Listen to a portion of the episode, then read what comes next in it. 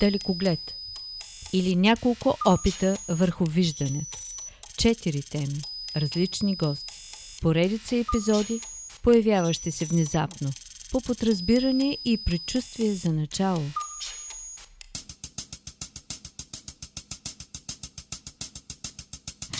Опитвам се да разкажа за Дара през етиката на началата и искреността, с която наблюдава волята за движение. Дори това на облаците. Изследва посоките, като се вглежда в чистите им графични изображения. Пренася се в сайт, за да проследи тяхното пътуване, с което вероятно се обяснява всяко следващо начало, като идея, дух и проекция. Дали защото самата тя казва, че представата й за време не съвпада с традиционната представа за време? Вероятно да. Колкото повече общуваме, разбирам, че това, което се приема за сега или утре, за нея може да означава субстанция за нов превод. Тоест, има способността да дава жизненост на нещо отминаващо и да пресъздава невъзможното като очевидно. Със сигурност обича да изгражда съответствие на всичко, което дълбоко я впечатлява. Забелязвайки и говорейки за другите неща от реалността, аз усещам чистотата й да създава свободно картата си от копнежи, включвайки времето извън облаците, като паралели на вътрешните бунт, дързост, хармония. Здравейте! Това е 9-ти епизод. В него Далекоглед ще ви срещне с Дара Дочева. Наскоро върнала се от посещение в Италия, тя ми среща с ясната си визия за това какво иска да учи, как предпочита да изследва и да реализира идеите си. Разказваме за филма, посветен на живота и творчеството на Димитър Воев. Как се е загнездил в съзнанието й, как е задавал въпросите, които обединяват ума и сърцето в общ ритъм. Разказваме и за доверието, като философия от сложни атоми и връзки, които неведнъж са променили вълнението в срещите. Обрисува го като ярък образ на пътуване към другия. Чуйте нашия разговор. Дара, здравей! Нека започнем с съвременността. Есе за съвременността. Ако трябва да напишеш свое есе, с какво би започнала? За кои нейни ценности или начини на осъвременяването им ще споделиш в него? И важният извод, който би извела в опит това есе да остави устойчив смисъл, един разпознаваем вкус. Да, съвременността е времето, в което ние живеем. Съвременността касае всички нас и на пръв прочит би могло да изглежда, че съвременността ни обединява и изглежда по един и същи начин в общото полезрение. Но за мен има фактори, които определят нашата съвременност по субективен начин. И личната ни съвременност, личното усещане за съвременност. Да, да. И всъщност си позволих, тъй като ми беше интересно, съвременността касае всеки от нас, да се допитам във времето, с което разполагах до различни личности, на различни възрасти, за това какво означава съвремието и съвременността. Усещане, да. Това е много интересно. Би ли споделила някакви свои наблюдения от тези срещи, разговори, виждания, различните погледи? Или пък ти имаш желание да ги обобщиш под някакъв твой вътрешен знаменател? Това, което най-често срещах като отговор, е нещо на първ поглед банално според мен, тъй като за нашата психика е лесно често да отхвърляме и да гледаме на нещата по негативен начин. Тоест, голяма част от хората, до които се допитах, свързват съвременността с нещо не толкова смислено. Не толкова смислено или като някакво изпитание, негативен, какво ще рече това? Не толкова смислено, защото не виждат себе си добре и изявили се в тази плоскост на съвремието. Да, по-скоро. Неуспешно намерили себе си, така ли? Да. Думите са свързани по-скоро с нашият начин на живот и това, че по-лесно виждаме негативните страни и ни е трудно да оцеем позитивите на съвременността ни. Но по-важното, което забелязах, е това, че съвременността за всеки един от нас се определя от различна дума. Думи? Да. О, това е много любопитно. От различна дума. И в този ред на мисли мога да заключих, че съвременността е различна за всеки от нас. И след време, тъй като се сетих за една сентенция, че архитектурата е често отражение на нашата реалност, и съвремие, и ако човек иска да се допита до нещо, какво е съвременността, трябва да се обърне и да погледне към архитектурата и да я анализира. Тя дава добрия отговор. Да.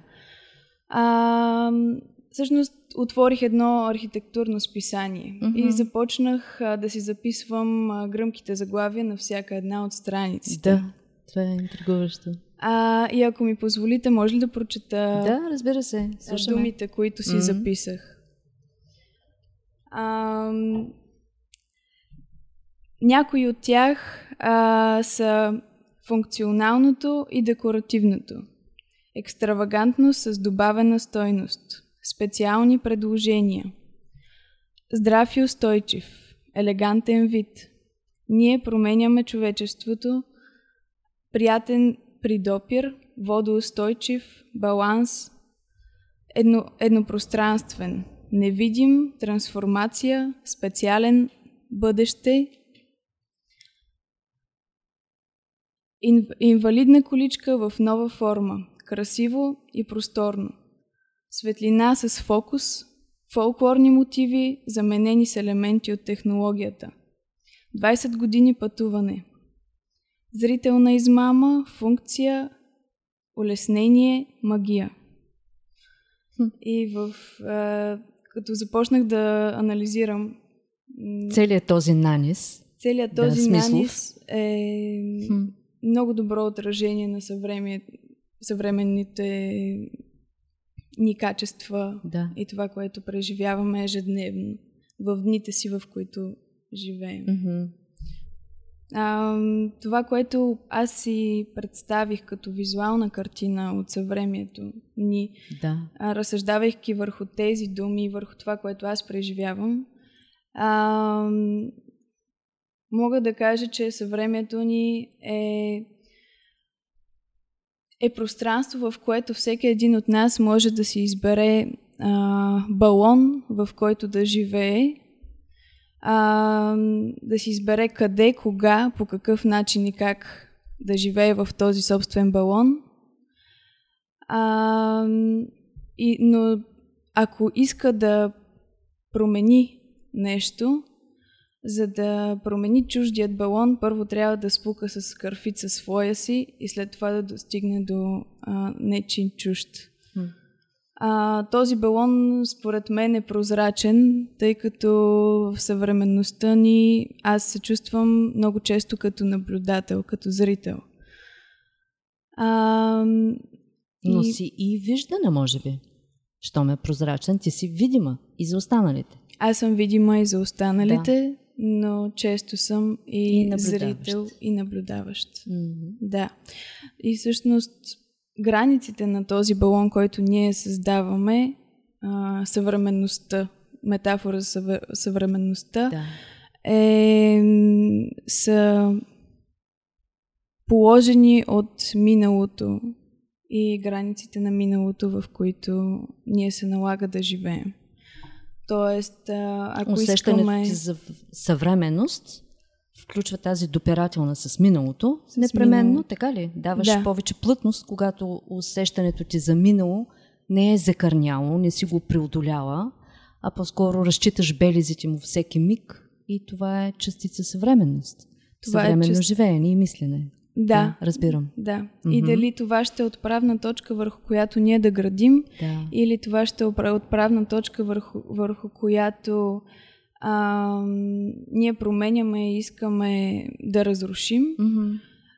Миналото като граница остава в нашето съзнание и ние като младо поколение всеки ден все повече анализираме. Да. А искаш ли още нещо да допълниш за бъдещето, да речем? Защото пък на мен ми се иска да ти попитам, защо точно балон? Балона свързваш ли го с тази възможност да бъде издигнат или отлепен от земната твърд, от устойчивостта? Балона все пак е нещо, което би могло да бъде в друго измерение, така да кажем, нали? Да. Това ли визираш или нещо друго? Балонът... Защото балона по някакъв начин ти изолира, нали? Има някакъв такъв характер, който съчетава изолираност, приповдигнатост, отлепеност, тази видимост, за която ти каза, щом е прозрачен. Всичко това са белези на съвременността и ти изгради един много плътен образ. С нещо повече да подчертаеш живота в балон. Да. Или това е, да. Балонът на съвремието би могъл да се извиси до необятни висини. Това е, според мен, друга отличителна черта на съвремието. Това усещане за полет, усещане за безкрайност и за безкрайни възможности, както в материален, така и в духовен план. Това усещане за полет и за свобода намирам в образа на балонът, но той би могъл да носи и друго усещане като тази субективна реалност, в която всеки може да си създаде собствена субективна реалност и да живее в нея, което спрямо миналото не е било възможно. Да. Зависи с какво съдържание е балона, може би. Тази субективна реалност е рефлекс именно на това, какво е съдържанието, количественото измерение на това съдържащо се, изграждащо го самия балон. Може би сега е момента да ти попитам и за двете срещи. Представи си едно пространство и две срещи. Реалността, нейните нови идеи и модерността с философията й. На какво ли ще приличат техните портретни снимки? Как би изглеждала срещата на реалността, с коя да е нова идея, и тази на философското с модерното?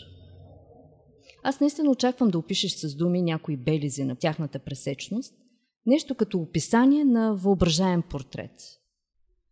Дали това ти дава основание да опишеш по какъв начин този тип срещи се отразяват в твоите избори? Например, ти тази година завърши гимназия. Предполагам, че си пред съществен избор. Как цялата тази история от срещи, нови идеи, реалност, лична философия, модерност развиват от тебе усещане за скок, за който вече стана въпрос, но под някаква друга идея на пресечност би могла отново да разгърнеш поглед? Да. По-лична, може би. За да разтълкувам правилно въпросът. Да. Който е малко по-сложно зададен, като изпитание, да. Да, се сещам за определянето на реалността в една инсталация в Париж през 2021. В Париж българите Ялмур и Юлиан Станкулови са направили инсталация, която е представлявала прозрачна сфера, в която художници влизат и рисуват по прозрачната сфера с маркер, реалността, която те виждат извън сферата. Да. Изводът, който следва от инсталацията и от процесът... Как интерпретираш всичко това? Как ти въздейства? Че когато те започват да рисуват, всяко едно тяхно вдишване до някаква степен променя реалността, която те се опитват да изобразят в сферата. Всяка една тяхна емоция се отразява върху очертанията на дърво или на сграда, която те виждат пред себе си. Да. Което води до мисълта, че реалността е субективна. И че тя е продукт на дали на някое наше вдишване, дали на някоя наша емоция. И ние реалността я виждаме от нашите си сфери. Това всъщност би могло да е препратка към предната тема. Аз по същия начин си направих тази връзка. Да. Интересното, което те забелязват, а не са успявали да го предвидят, е, че атмосферата, времето, влагата в сферата се променя и климатът от сферата и от външния свят е с течение на часове се променя страшно много. Това, което се забелязва, че сферата започва да се замъглява и за художникът, който е вътре, единственият вариант той да види реалността извън сферата е по неговите очертания, които вече е нарисувал. Да, схемата на реалността, която вече е изобразил. Да. Нищо друго не остава вече невидимо за неговите очи. Това е много любопитно. И като анализ, и самото изпълнение, предполагам. Ти откъде научи за всичко това? Мисля, че преди месец бях... Ти следиш и се интересуваш, изкуство, архитектура, това са твоите любими теми, но... Преди месец бях попадала на статия за тяхната инсталация в Париж. И се сетих, че по този начин може да дадем бегла дефиниция на реалността. Да, благодаря ти, че разказа всичко това. Направим много силно впечатление как начина ни на изживяване на мига може да трансформира, да промени самата действителност. Това, което ти каза. Точно така, Ето, темата за доверието ни, нещо за което сме си говорили. Имаш ли още нещо да допълниш? Може би това, че модерността от своя страна, свързана в диалог с реалността, е нещо като рикошет или рефлективност на реалността и реалността на модерността. Тоест, реалността много често в нашето съвремие е много богата на цветове, преживявания, случки, информация, която всъщност ни дезинформира, обърква и разстройва начина ни на възприятие. Той го провокира и в модерността всъщност, ако реалността е пренаситена, модерността според мен търси и намира чистотата. Намира начин да подреди чистотата си. Стремеж към чистотата. Би ли повторила? Не можах да разбера. Модерността е стремеж към чистотата. Да, към някакъв такъв вътрешен ред и баланс, така ли? Да, и това можем да го видим много интересна дефиниция, ще помисля. Формите, отново може да се сетим за архитектурата. Да. Модерната архитектура е много изчистена на форма. Също така носи това усещане за полет и за свобода, което носи характера на съвременността. Това са все белези на съвременността. Да, и това усещане за свобода. Да, и от своя част и елемент на модерността. Разбирам. Аха, така, значи доверието. Как доверието коментира представите? Представите и доколко това включва идеята философия на мига. Например, институциите. Как дават институциите възможност да разкажеш и покажеш личните си идеи в истории? Да усетиш как те се вписват, възприемат, как работят, а и да направиш някаква лична равносметка. Институциите, доверието, личността, малките лични истории, как намираш свързаност в тази парадигма? Личността е пряко свързана с институциите. Mm-hmm. Институциите имат за задача да... и би трябвало да имат за задача да усъвършенстват личността. Да дава възможност личността да се развива. Mm-hmm. С цел нейното подобряване, така че да създаде един общ климат, добро за самата нея и за всички останали. Целият този оркестър от взаимност, може би, нали? Да, точно така. И доверието, според мен, е елемент на промяната, mm-hmm. на това развитие. Личността без да има доверие не може да се развива, не може да развие своята толерантност и разбиране към отсрещния човек и се затваря в кутия, която не позволява на личността да продължава напред. В този ред на мисли мога да разкажа една история, която има допирна точка с доверието. Да. Преди време, много случайно, от шумотевица около концерт, който се случваше в нашия град, цялата тази преповдигнатост на хората, които вървяха по улиците, вибрацията, с която в онзи момент беше представен нашия град, от тази атмосфера на мен ми се налагаше да пътувам до друга част на града и се качих в един автобус. Аз мисля, че тази история съм ви я разказвала в някакъв момент. Контекст. Да. Момента, в който се качих в автобуса,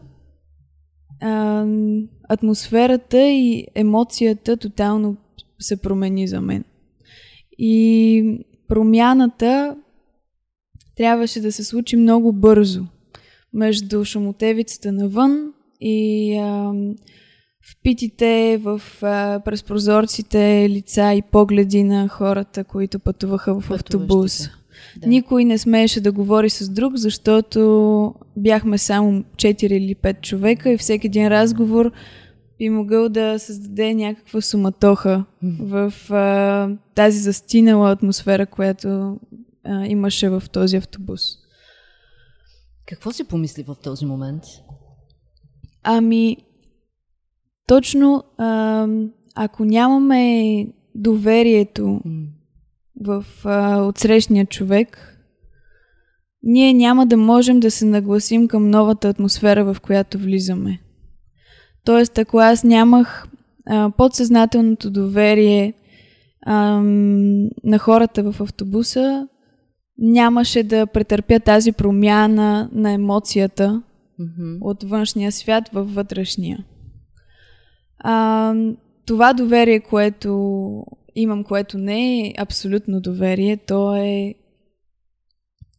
първично доверие между хората, които се срещат по улицата. Всъщност ми помогна да усетя техния свят. Mm-hmm. Благодарение на доверието. Доверявайки се, влизате в автобуса, той затваря врати, оставяте в едно гранично пространство. Всеки предлага личната си история, макар и негласно, и това е вид доверие. Това е споделен билет за доверие, нали? Да. И по този начин всъщност какво? Точно така. Да. И на една от спирките, да, след като всички бяхме влезли в една обща история, mm-hmm, благодарение на това доверие, и се бяхме уравновесили в емоциите си, да, влезе жена с огромен куфър, която беше много объркана, беше очевидно от друг град, да, и не знаеше дали се качва в правилния автобус да стигне до там, докъдето е решила. И мисля, че на нея и беше много по-трудно да влезе в същата атмосфера на автобуса. Създавата се вече спойка помежду ви. Да, тъй да, като с много-много висок глас тя започна да разпитва всеки един по един къде се намира мястото, на което тя трябва да стигне и дали това наистина е автобусът, който ще отведе там. Което тотално смени обстановката в автобуса, тотално смени емоцията. Да. И пак благодарение на доверието, което за мен аз визуализирам с някакъв общ въздух, който дишаме. Да. Доверието е точно общ въздух. И ние се намерихме някъде помежду си в... тя всъщност е символа на външния свят, който навлиза и разрушава статичността на вътрешния свят. Знаеш ли, аз като те слушах си помислих, че изграденото доверие помежду ви в онази предишна по-мълчалива ситуация, нейното по-шумно навлизане в тази ситуация е вид трансформиране на доверието. От едно, то преминава в друго. Тя да, влиза, апелира, моля, вижте ме, аз имам нужда от вашата помощ. И вие насочвате погледите си и започвате да градите по нов начин, с нов вкус, доверие с друг вкус просто. Точно нямаш така. Това, да, това усещане ме носи. Точно това историята исках да кажа и да, заради това свързах доверието като елемент на промяната. Да, ето, точно. В каква рамка поставяш добрите градски истории и как се отнасяш към промените? Това, за което говорихме, но все пак твоето отношение към промените, малките, по-големите, какво означава за теб промяната? За какви промени мислиш и кои от тях очертават желанието ти да се посветиш като създател, общественик, като партньор? Разкажи ни някаква история в този смисъл, заредена с тази енергия. Сещаш ли се?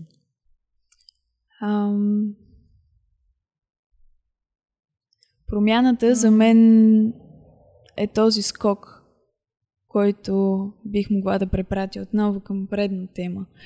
Промяната за мен е разнообразието, което аз търся в всекидневието си. Опитвам се метафорично и реално, опитвам се всеки ден да минавам по различна бургаска улица, за да стигна на едно и също място. Това е много интересно. Наистина го правиш. Да, или да, когато разхождам Байрон, кучето така, ми, да, винаги минаваме по различен път, mm-hmm, всеки следобед. Промяната за мен е важна и ме кара да чувствам този скок. Очевидно и провокираш по някакъв начин в живота си, в пътя си, по пътя си. Да, да, тъй като сме склонни в крачката си всеки ден да влизаме в битие, което е много вероятно да ни потопи в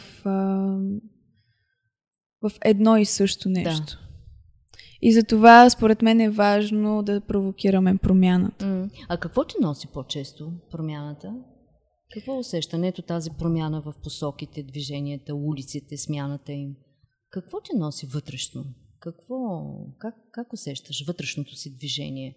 Ти го правиш, постигаш, но какво ти дава? Какво се оглежда в тебе? Това ми дава... Нов вид пресечност на нещо? Да. Това ми дава... повод за наблюдение, тъй като ако целта е една и съща, пътищата са различни, всеки ден това може да съпоставя. Да. Промяната също ми носи вдъхновение. Да. Тя предизвиква и мислене.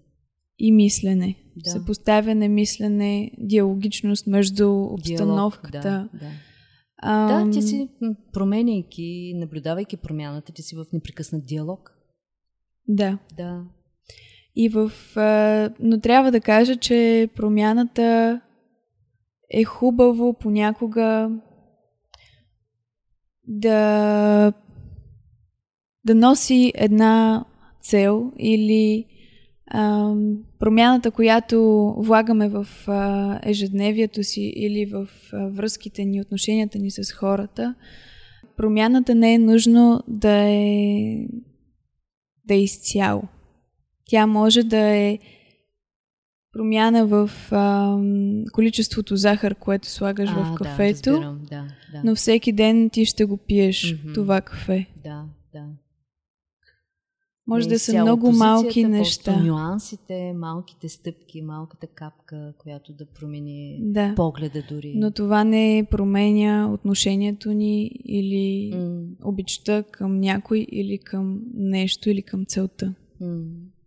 Сега пак да обърнем навътре към личността. Конформизмът и личността.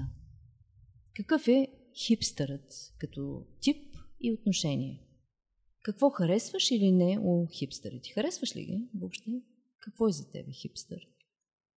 Имаме един случай, една история лична, която в галерията започна с едно описание на типа. Ако искаш по някакъв начин да допълниш или да довършиш или да трансформираш темата като такава. Да. Конформизмът и личността. Тази тема свързвам с един период от миналата година, в който точно тази тема беше дискутирана и провокира мисленето ми дали всъщност стереотипът по тази тема е верен. Вътрешно усещах, че това не е така, тъй като може би повечето от нас знаят... Това наричаш стереотипното мислене, нали? Да. Да, повечето от нас знаят историята, но дали на хипитата и на хипарството, което всъщност са две различни неща, тъй като хипарството е модерната визия на хипитата от 60-те. Да. Вътрешно усещах, че стереотипът, който се е създал публично, не е истински и започнах да се интересувам от това и да разсъждавам. Всъщност хипитата може тогава да не са спечелили войната с властта, но според мен са спечелили културната война. Тъй като те са оставили като наследство от начина си на мислене, дънките, които ние носим ежедневно, мисълта за природата, здравословното хранене, тъй като са били тяхната философия била философия, тясно свързана с земята и с... в този ред на мисъл здравословното хранене. Също така по тяхно време започва да се разглежда тежкия физически труд и не добре разпределеното работно време на работещите хора от средната класа, което допреди тяхното движение е било тотално разрушително за човек и не съобразено с неговите възможности. След това започват реформи и се въвежда 8-часовия работен ден с задължителни почивки. Също така, ако се замислим, по тяхно време и създаването на тяхната култура е един протест срещу събитията, които се случват. най-много с войната и цялата пропаганда във Виетнам и цялата пропаганда около тази тема, тъй като са изпращани, може да се каже, насляпо млади момчета и възрастни мъже да се бият за нещо, което не е имало стойност, и там вече идва и темата за войната въобще. Да, в много широко. Да, има. Да. Да. Но всъщност хипитата и тяхната философия се е базирала на неконформизма. Да. Тъй като конформистите тогава са били склонни да вярват на това, което им се е казвало, и не да мислят със собствените си глави, докато хипитата са тези неконформисти, които са излезли от кутията. Точно. И са намерили истината за събитията, които се случват около тях. Разбира се, това мое изказване и в знак на протест срещу стереотипът, който се е създал около хипитата, който е за това, че те са мръсни хора, които са лежали на гърбовете на тези, които работят. Те са ни оставили, да не забравяме, и много ценна музика от онова време. Но и всяка една философия е склонна да приеме при себе си посредствени хора, които да създадат това усещане за безделничество, което всъщност се разпространява по медиите. И тези хора, които не са мислили за самата философия, ами за собствения си нихилизъм, който било възможно да получат покрай хипи културата, което е изкривяване на ценностите на тази система. Дара, твоето наблюдение е доста задълбочено. Как свързваш наблюденията си с чистия фотографски характер на изследване? Това, което ти вълнува фотографията, какъв тип наблюдения ти вълнуват и мислиш ли, че фотографията е по-скоро мисловно движение, една психологическа подредба или философско разместване? Като каква я определяш? Като какъв твой спътник в живота?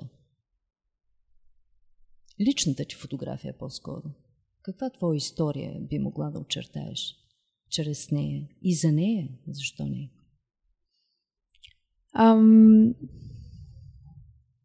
Фотографията, която аз търся, когато снимам, изображенията, които аз хващам в рамките на обектива, носят също тази тема за...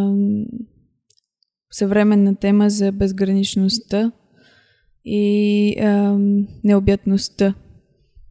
Затова много често изображенията, които ми харесват от снимките, които правя, са точно тези, които не носят рамка. Нямат рамка в себе си. Дали ще е море, което няма друг елемент, който да го ограничава, или ще са съвкупност от елементи, които създават по-скоро усещане за структура, за текстура, а не толкова концентрация върху един елемент. Или някаква обектност. Или някаква обектност. По-агресивно присъствие, разбира. Да, за мен е важно композицията. Композицията, която да внесе някакво усещане, предполагам, да предизвика усещане. Да предизвика усещане и възможност за интерпретация. И често да е наслада за окото. Кога може да е наслада за окото? Когато предизвиква такова усещане или в друг план? Това също е субективно, тъй като всеки е със своя личен вкус, породен от елементите на ежедневието му и живота му, но за мен насладата на окото идва, когато една снимка е чиста. Ясна. Може ли да изпиташ наслада, съзерцавайки един фотографски разказ, в случай, че ти не го възприемаш този разказ, просто не го разчиташ. И в същото време това да ти носи усещане за наслада, за надградено търсене, вътрешно, изследователско. Нещо, което да предизвиква дори напрежение и в същото време това да е една естетика на вътрешния ти бунт. Това може ли да бъде наслада според тебе? Един такъв миг, философия на този миг, да го наречем. Да, аз мисля, че това е най-важният миг и от философията на мига. Момента, в който вътрешно усещаш, че нещо разбираш, mm-hmm. но не може, не си достигнал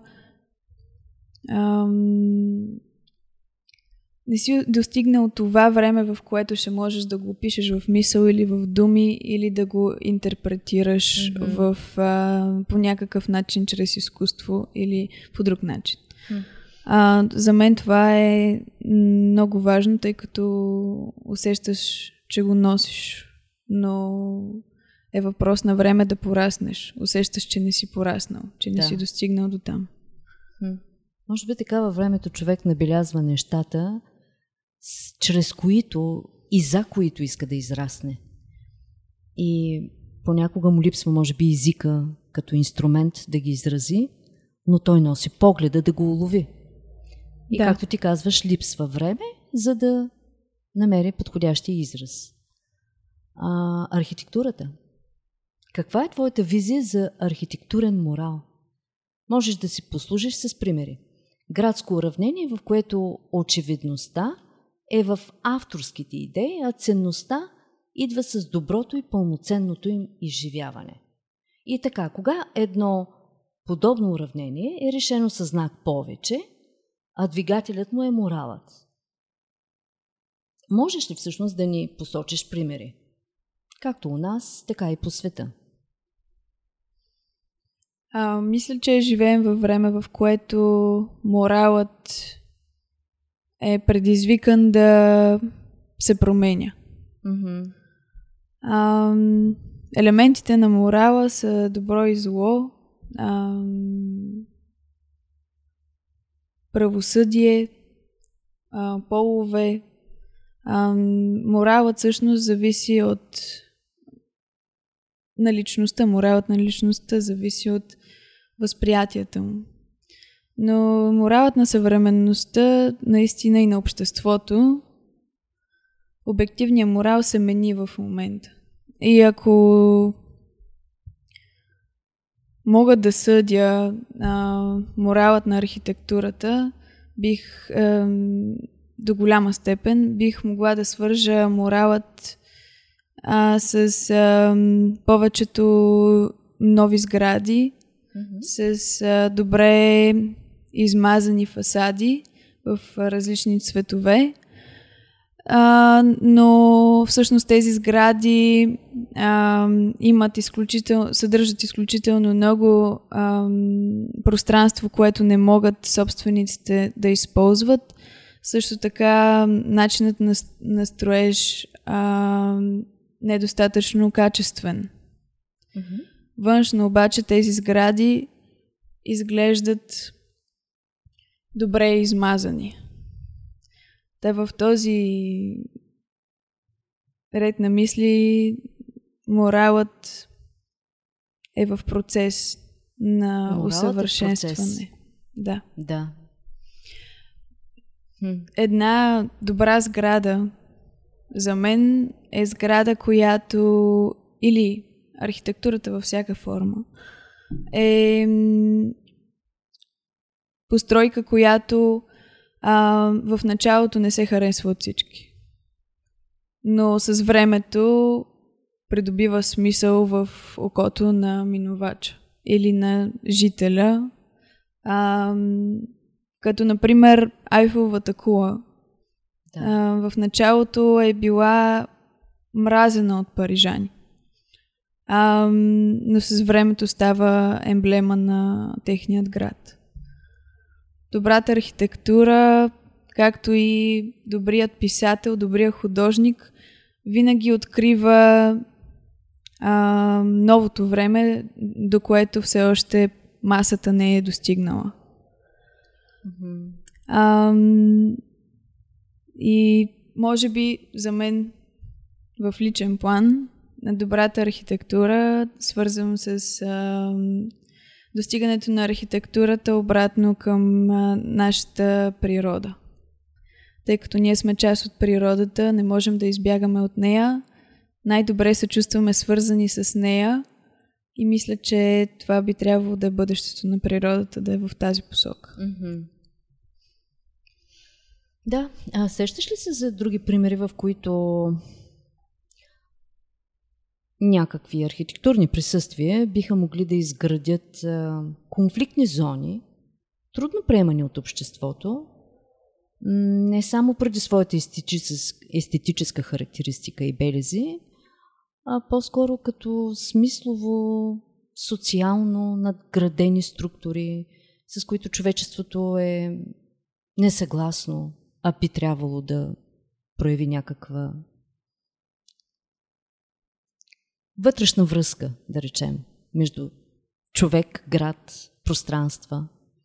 Да. Има ли такива примери? Сещаш ли си просто за обекти, които остават дори във времето чужди на самата потребност да присъстват, да дишат редом с хората в този град? За мен брутализмът в архитектурата остава във формата на жилищни сгради, остава дистанциран от... Това е личното ти усещане? Да. Дистанциран от хората, от жителя му. Брутализмът в една сфера би могъл да е много красив. С точно изградените си форми и композиция, с много доброто си подреждане на светлината по себе си, използването на светлината като сянка и като ефект на 3D моделиране в човешкото око. Да. Но като функция на пространство за живот, според мен остава дистанцирано. Тъй като философията на една бруталистична жилищна сграда е това, че всеки един човек получава едно и също пространство. Входовете в... Общо взето можем да видим философията на тогавашните диктаторски философии на комунизма и социализма. Можем да видим в тези сгради.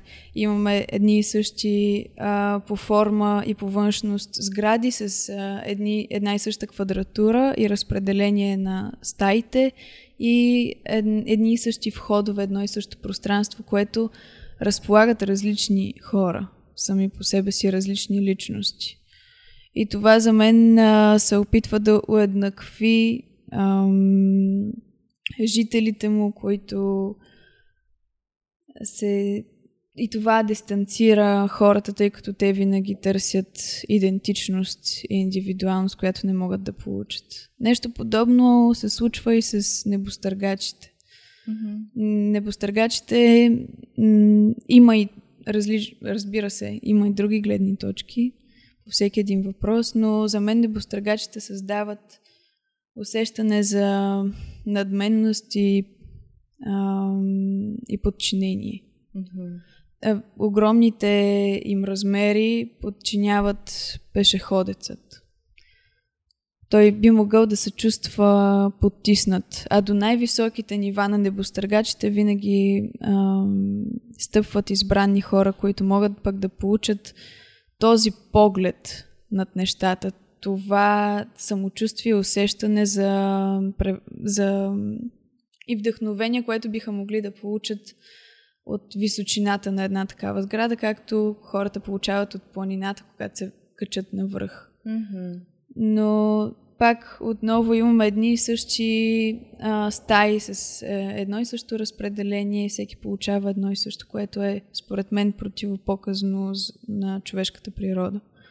и остава дистанцирано. А човешката природа да променя и да търси идентичност като вътрешен социален експеримент и да променя дори еднаквостта.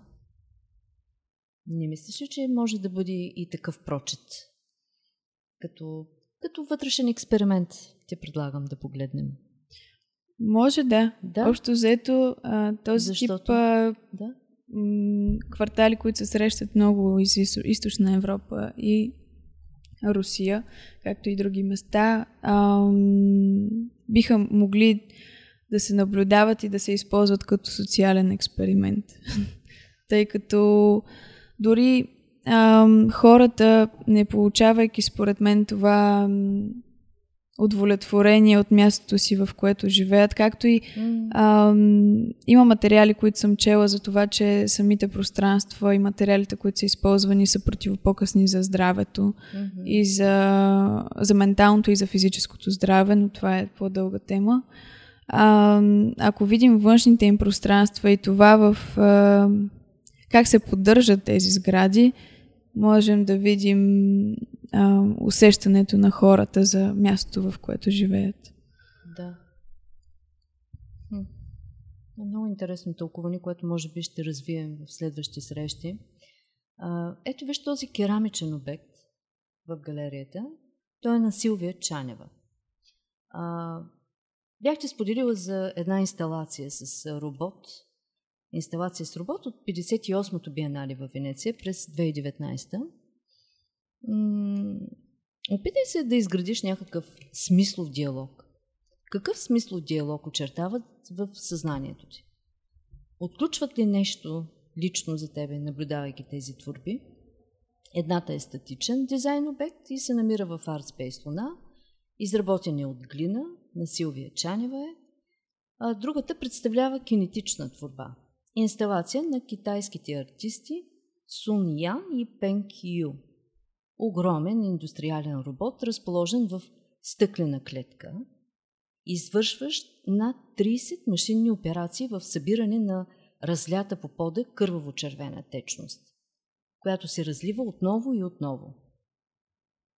Можеш да споделиш как възприемаш присъствието им само по себе си, характеризиращо всяка една творба, или пък да направиш някаква връзка, някаква аналогия да изградиш, както ти е интересно за тебе самата.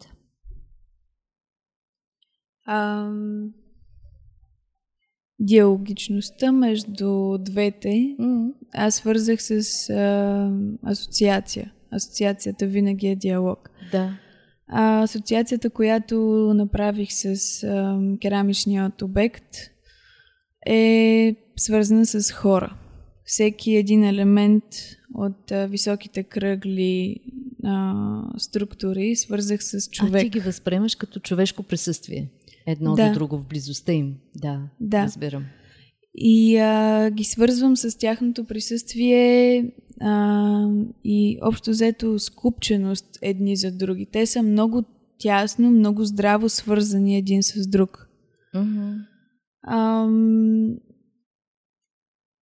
И диалогът между този обект, който определих с човешка форма, и машината е точно връзката между човека и технологията, между човека и машината. Такава връзка, да. Да, и предвид размера на машината и този на керамичният обект, точно свързвам с малкият човек и неговото творение, голямата машина. Всъщност, машината от своя страна за мен събира тази кървава червена течност. Машината е съвършеността, към която човек, особено в съвременността, се стреми. Съвършеността на интелекта и на ума. Както и на това, като човешко постижение. Като човешко постижение, да. А машината вече станала реалност. Да. Събира кръвта на хората. Кръвта свързвам с човешкото. човешкото, което се е отделило от хората, които са постигнали тази съвършенност. Тоест, кръвта, която те са изгубили, човешкото, което те са изгубили, достигнали до съвършенността. И мисля, че на този етап, в който аз си представям тази ситуация, тоя ситуация, хората, които са се скупчили един за друг и са се хванали здраво, всъщност образуват някакъв щит срещу съвършеността, която са достигнали и са създали. И това, което наблюдавам в обекта, е също малкото синьо петно боя. Обръщаш внимание на него? Подчертано, явно означава нещо за тебе, като знак. Да, за мен то е много важно в обекта, да. И свързвам с човешкото, но в нова форма, тъй като боята изобразява, има формата на сърце, което е символ на човешкото, но е в синьо, което интерпретирам като човешкото, но в нова форма. Тоест тези хора, достигнали съвършеното, отново се хващат заедно. Точно, ръка за ръка. Точно, една ренесансова синева, може би, синьото като един много духовен цвят. Да. Свързвам с ренесанса и това наново, което ти очертаваш като начало. Да, новото... Да, харесва ми много това. Благодаря. Новата интерпретация на човешкото. Прекрасен анализ. Всъщност, това твое изострено усещане към наблюдението, което ми прави впечатление и по време на разговора ни, и преди това, свързвам до някъде и с изграждането ти и вкуса към ситуации. Ще те върна малко назад във времето с една друга ситуация. По време на първия локдаун през март 2020, когато единствената ни свързаност бе интернет пространството. В Artspace Luna, спомняш си може би, инициирахме виртуална галерия, където всеки наш приятел можеше да сподели своя снимка, свързана с посещение или изживяване, но предизвикана от диалога и срещата с изкуство. Дали изложба, концерт, културни маршрути и други. Спомням си, че ти се включи с една серия лично направени авторски снимки. Разкажи ни как намираш една подобна идея, както и може би за самия концерт. Снимките бяха от един концерт. Как намираш една подобна идея и според теб как се реализира тя в обстановката на непознатата ни до момента изолация? Ново изживяване донеси ли ти лично за тебе? Научи ли нещо повече? С нещо провокира ли мислите ти? Да, за мен и още тогава тази, според мен, нова форма на контакт между пространство, галерия и общността ѝ е изключително иновативна и адаптираща се към непознатото по много подходящ начин. Спомням си, че тогава споделих снимки от концерт, тъй като една от темите на споделеност беше това да съпреживеем събитие, което всеки от нас е преживял сам по себе си, да го сподели с останалите и това да донесе ново преживяване на всички останали в една виртуална форма. Тогава Artspace Luna събра изключително интересни теми в своята виртуална галерия. Споделих снимки от първият концерт, на който отидох сама. Това е много интересно. Да, всъщност... Първият концерт, на който си била сама. Сама, да. Беше, може би, 3 години преди локдауна. Но... Когато си била колко годишна? Ето така слушателите ни вече разбират коя е Дара в момента. Мисля, че на 15 би трябвало да съм била. Да. Може би 14? Да. Нещо такова, така. Да. И за мен това беше много лично преживяване, да, което реших то да... То е белязано с някаква промяна. Да. И в погледа, и в това преодоляване на... Да, което свързах с моята лична промяна тогава, това събитие. Да. Свързах с промяната, която вие по много подходящ начин направихте чрез виртуалната галерия. Аз ти благодаря, Дара, и се радвам, че споделяш всичко това. Отвъд стандарта, какво е за теб далекоглед? Далекоглед, това е... Ако го разкостим на самите му части... Съставни части. Да. Това е уред, с който ние гледаме надалеч и е съставен от много наброй лупи. За мен, ако трябва да интерпретирам името на подкаста, да, бих свързала всяка една негова част с един елемент от този подкаст. Ако далекоглед е подкастът, това е тялото на един бинокъл. Всички тези лупи са участниците в подкастът. По физичен начин един далекоглед действа по структурата, със своята структура от лупи. Всяка една лупа има своята задача и когато ние погледнем през един бинокъл, всъщност всяка една от лупите и изображенията, които те доставят до мозъка ни, се събира в един цялостен пейзаж. Всеки един от участниците е малка съставна част, за да могат слушателите да достигнат до един цялостен образ. Изключително интересен отговор. И до там, докъдето подкастът иска да стигне като... Изключително любопитен отговор, Дара. Благодаря ти, и това ме подсеща и ми напомня за постоянното ми желание, още със създаването на подкаста и инициирането на тези живи срещи, за изграждането на една общност в едно живо тяло, наречено далекоглед. Благодаря ти много за тази жива и истинска среща. Благодаря ти от сърце. Аз благодаря. За да си обясните защо поканих Дара, ще ви споделя какво самата тя разказа за себе си. В думите ѝ най-ясно се разпознават емоцията, с която живее, и всичко, което я вълнува. Преди година в апартамента на прабаба ми открих моя детска снимка, откакто съм била на 3, държайки фотоапарат и ухилена до уши.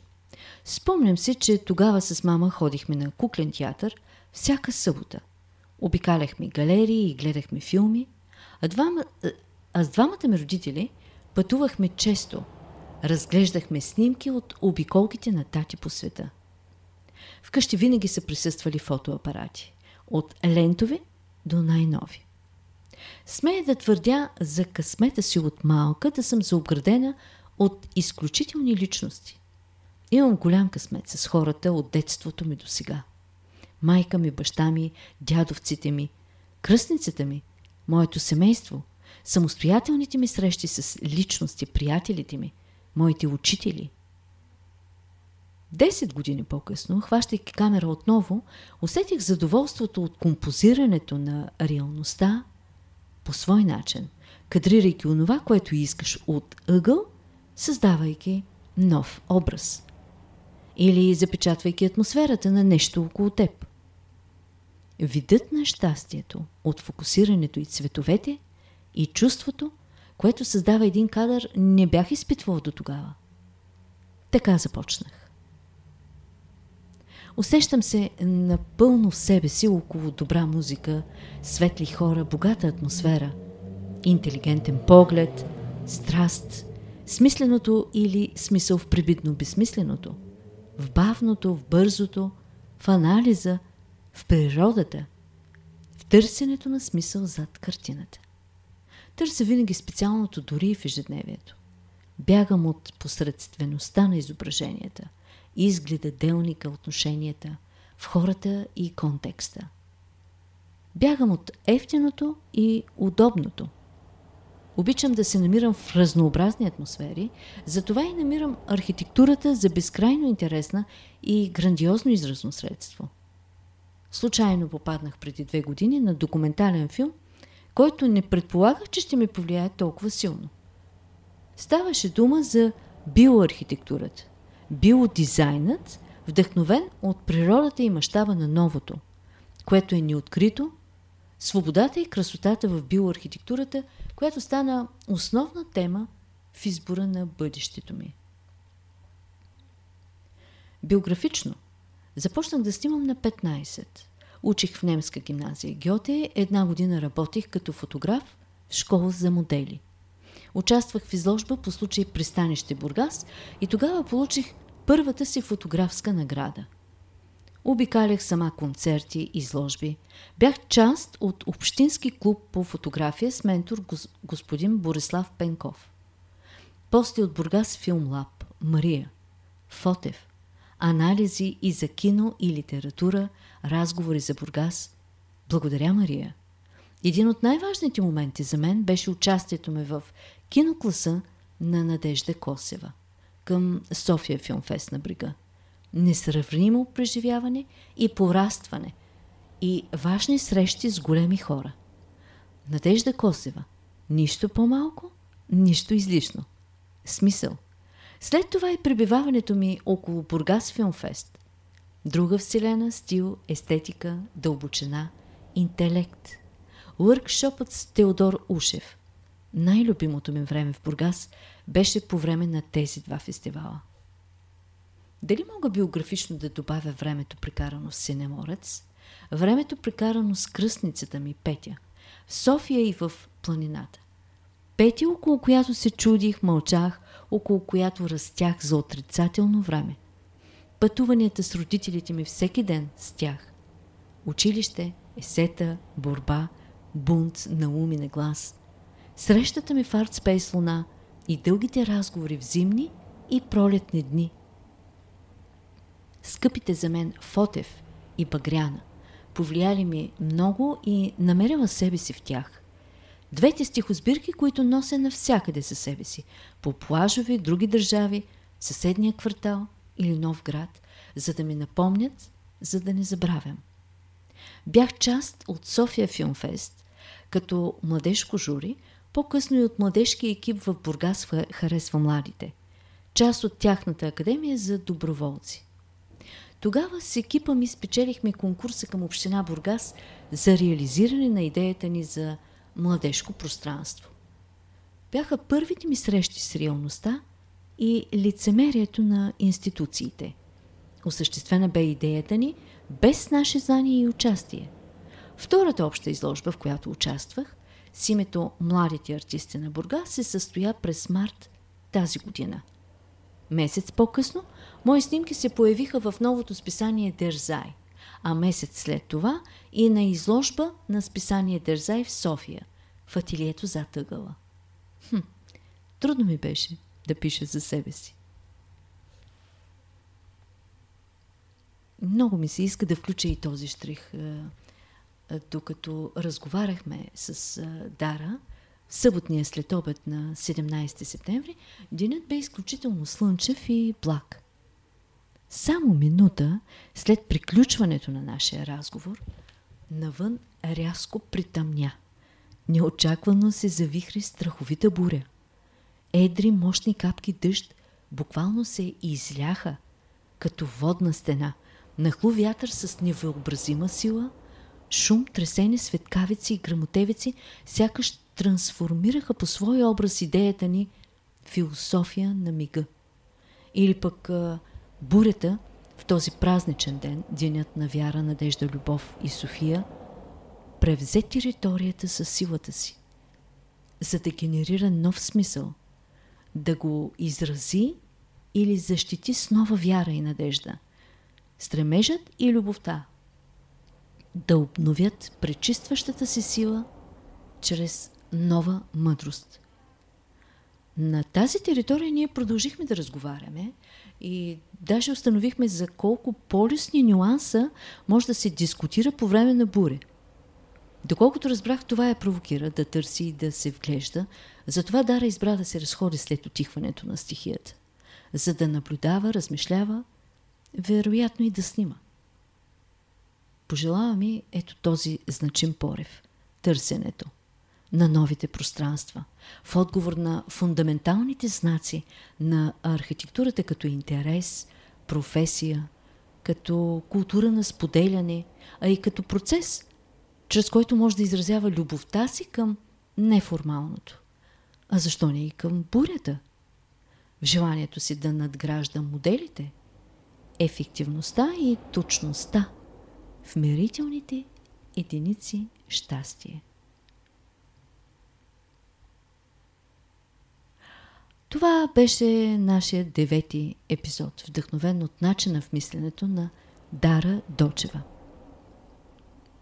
Ако ви е било интересно и приятно, последвайте Далекоглед.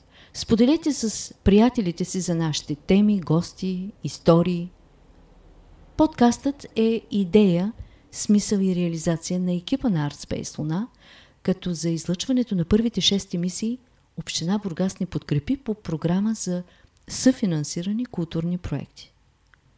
Екипът ни продължава, като ще се стараем да се появяваме изненадващо поне веднъж месечно. А желанието ни е, както знаете, смисълът от тези появи да е по някакъв начин в полза на обществото ни. Затова даваме шанс на разказа и тълкуването, на личната позиция и новите идеи. Подкрепяме самочувствието на интересно мислещите. Изграждаме обмен и свързаност сред будната си аудитория. Подкастът се продуцира и финансира от екипа на Artspace Luna и Кореспондент. Визуална комуникация, графична идентичност и звуковата адаптация се осъществяват благодарение на Антонио Кесерджиев. В 9-ти епизод се срещнахме с Дара. Аз съм Антония. Бъдете здрави, обичайте честно и от душа. Чао!